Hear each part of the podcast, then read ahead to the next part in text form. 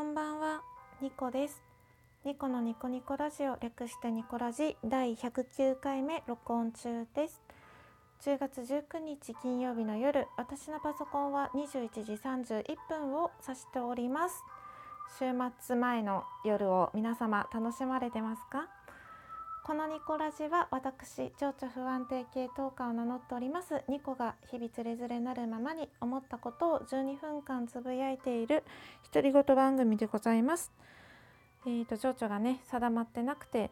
まあテンションの上がったり下がったりが激しいのですがもしよろしければ12分間最後までお付き合いいただけたら大変嬉しく思います。でこの番組をいつも間 が空いちゃった こんな番組をいつも聞いてくださってる皆様いつもありがとうございます。はい今日はですねお礼を一つそしてお知らせを一つ冒頭でさせてください。えーと、この番組でもお話ししている、えーと、女子力爆発男子が送るグダグダラジオのゆうきさん、えーと、バクラジのゆうきくんって私は呼んでいて、まあ、最近はですね指捨てでゆうきって呼んでるんですけれどもが、あのー、私のですね好きな人に合わせる自分っていう回のアンサートークをしてくれました。ありがとうございます。あのツイートでですね一応その番組、えーと、それをお話アンサートークの回をリツイートさせていただいてたのですがうーんゆきくんはあのフォロワーもフォローも多くてツイッターが流れてしまったのかな？ご本人から何の何の反応もなかったのでもしかしたらですね反応がないだけでああ見た見たって感じなのかもしれないんですけれども ちょっとリツイートに気づいてなかったら悲しいなと思ったので一応ここでもお礼を言わせてください。ゆうきくんありがとうございました。あの好きな人にですね何でも合わせてしまう自分ってどうなんだろうっていうお悩みの回 だったのですがそれに対してゆきくんはですねあの素敵なことなんじゃないんですかっていうようなあの優しい回答をアンサートークをしてくださっています。もしよろしければですねゆきくんのあのラジオ検索してみてください。あの女子力爆発男子が送るグダグダラジオです。検索したらねすぐあの出てくると思います。とってもあの素敵な回でした。ありがとうございました。なんかこうやっていつもなんとなくもやって悩んでることをラジオトーカーの皆さんに いつもですね助けてもらってるような気持ちでいっぱいです。本当に大げさじゃなくて助けてもらってるなって思います。ありがとうございます。そしてえ、ー、ともう一つ次はお知らせです。えっ、ー、とたびたび登場している 慈愛チャンネルのみのりちゃんですね。ブログもツイッターもラジオもしている子なのですがこの度満を持してブログをまとめて本を出しました。わーおめでとう。昨日ねあの出版して出版発売してて。で私は彼女からまあ実はネタバレになりますが、まあ、本を出したいと思ってるっていうことも聞いてたし一生懸命頑張ってることも知ってたのでよりなんか感慨深いというかうん。なんかなんかね泣きそうになりました私も。なんでなんかちょっと感極まったものがありましたね。あの出版おめでとうございます。皆様もよかったらあの Amazon で慈愛チャンネルあ慈愛チャンネルじゃないよ。Amazon で検索をかけてみてください。Kindle の読み放題に入っている方は無料無料で読むことができます。うん。あのみのりんで検索したらなんかねグラビアアイドルのなんか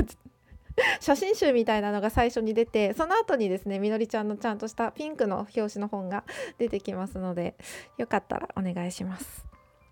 はい、そんなこんなでもう4分も話してしまった。えと今日のメイントークテーマですが生き方が定まってる人が羨ましいというお話です。イエーイ。うん。あの私ですね結構深夜から番組でテレビ番組を見ることが多くてうんと帰ってきてからは家事ラジオトーク聞きながら家事したりとかパソコン開いたりいろいろしててでその後にあのニュース番組を深夜11 23時ぐらいのから見て一日のあのこういうことがあったんだっていうのを知ってでそのまま深夜番組を見るみたいな感じなんですけれどあのそこでですね「中井の窓」っていうあの元 SMAP の中井くんが司会進行されている「中井の窓」という深夜番組を見た時に整形男子のアレンくんというタレントさんなの？な枠が分かんどういうジャンルの人なのか分かんないんですけど、まあ、あのアレンくんが映ってたんですね。で整形男子って言われててアレンくんはあの彫刻みたいな感じで世界中の誰が見ても美しいって思えるような美を目指しててそのためにあの整形を重ねている男性なんですけれどもまあ彫刻みたいな誰も誰が見ても世界中の誰が見ても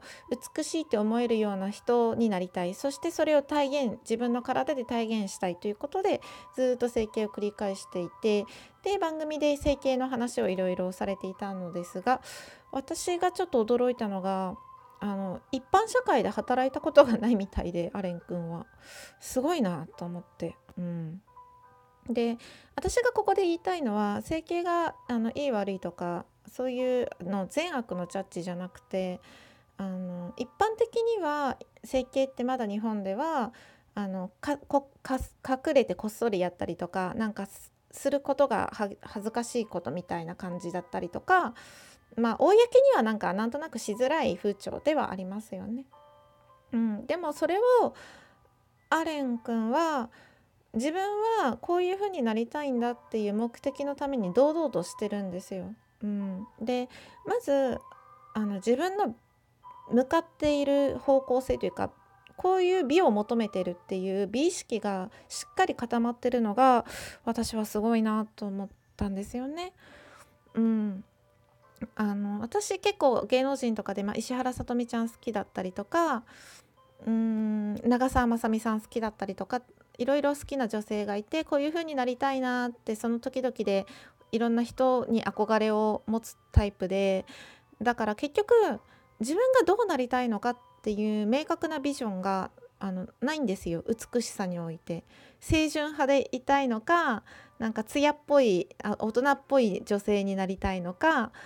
なんか可愛らしい感じになりたいのかとかがその時々によって変わったりして定まってなくてファッション迷子だしメイク迷子なんですよね。だからアレン君みたいにあのはっきりと方向性が決まっていてブレずにあのいるそしてそれを体現するためには手段を選ばないで整形を重ねるっていうのはすごいなって思単純に思ってすごい生き方だなって思うんですよ。でおそらくあの整形病院とかの広告塔とかモデルをしてあの手術代自体がそこまであのかからない状態になってたりとか逆にモデル広告料とかもらってるのかなぐらいの。でパトロンが何人かいらっしゃるようで番組で話してたんですけどね。それでまあ働いたことがないって言われててすごいなと思って。あのうんそこまで生き方が定まってる人ってなかなかいないというかすごいなと思ってて。で多分もうアレン君は自分の美をあの求めるその人生でいいって思ってるんですよね。美を追求する人生でいいってはっきりしててそのために手段は選ばないっていう感じなんですよね。だから生きる目的がもうはっきりしてるんですよ。もう言ってしまえば美を追求するために整形するために生まれてきたぐらいの気持ちなんじゃないかなって思うんですね。うん、でそういうなんか何でもいいんですよ。別に世間に誇れるような夢とかじゃなくてもいい。アレン君みたいにもしかしたらあの眉を潜める人がいるかもしれないけどそんなの気にしないで自分はこれをするために生きてきたんだって思えるようなことが私は今欲しい。もう今それが欲しい私は。お金よりも時間よりも生きがいが欲しい。当に思います。うん。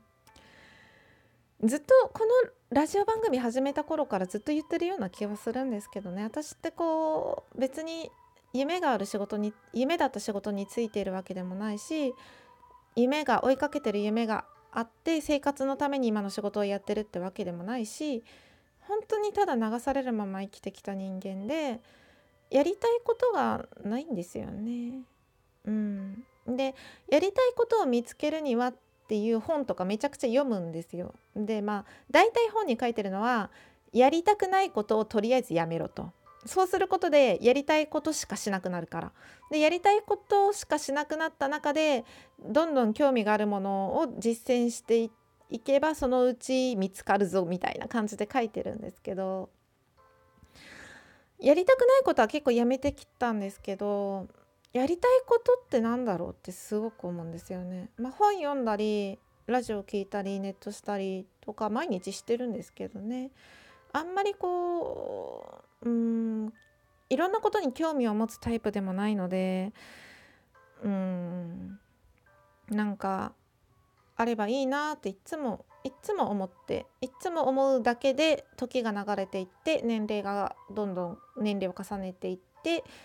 で年齢を重ねるために新しいことを始めるのがちょっと億劫になるような気持ちも出てきたりですねしてうんなのでなんかこうやってずっと何もないまま人生が終わっていくのは嫌だなっていう変な焦りがあるんですけどじゃあどうしたらいいんだろうってもがくほどでもなくてただ悩んでるだけみたいな頭の中で考えてるだけって感じなんですよね。これをどうにかしていつかラジオトークで今は生き生きと生きてますって 言えるようになりたいんですけどね。生きがいが見つかりましたって報告したいのですがそんな日が来るのでしょうか。はい、えーと、そんなこので今日はこの辺でお開きにしたいと思います。12分間最後までお付き合いいただいてありがとうございました。あの金曜日の夜だからお休み前で楽しんでる方が多いのでしょうか。明日お休みの方はゆっくり楽しんでください。そしてお仕事の方は頑張りましょう。えーと明日も皆様にとって良き一日でありますように。ニコでした。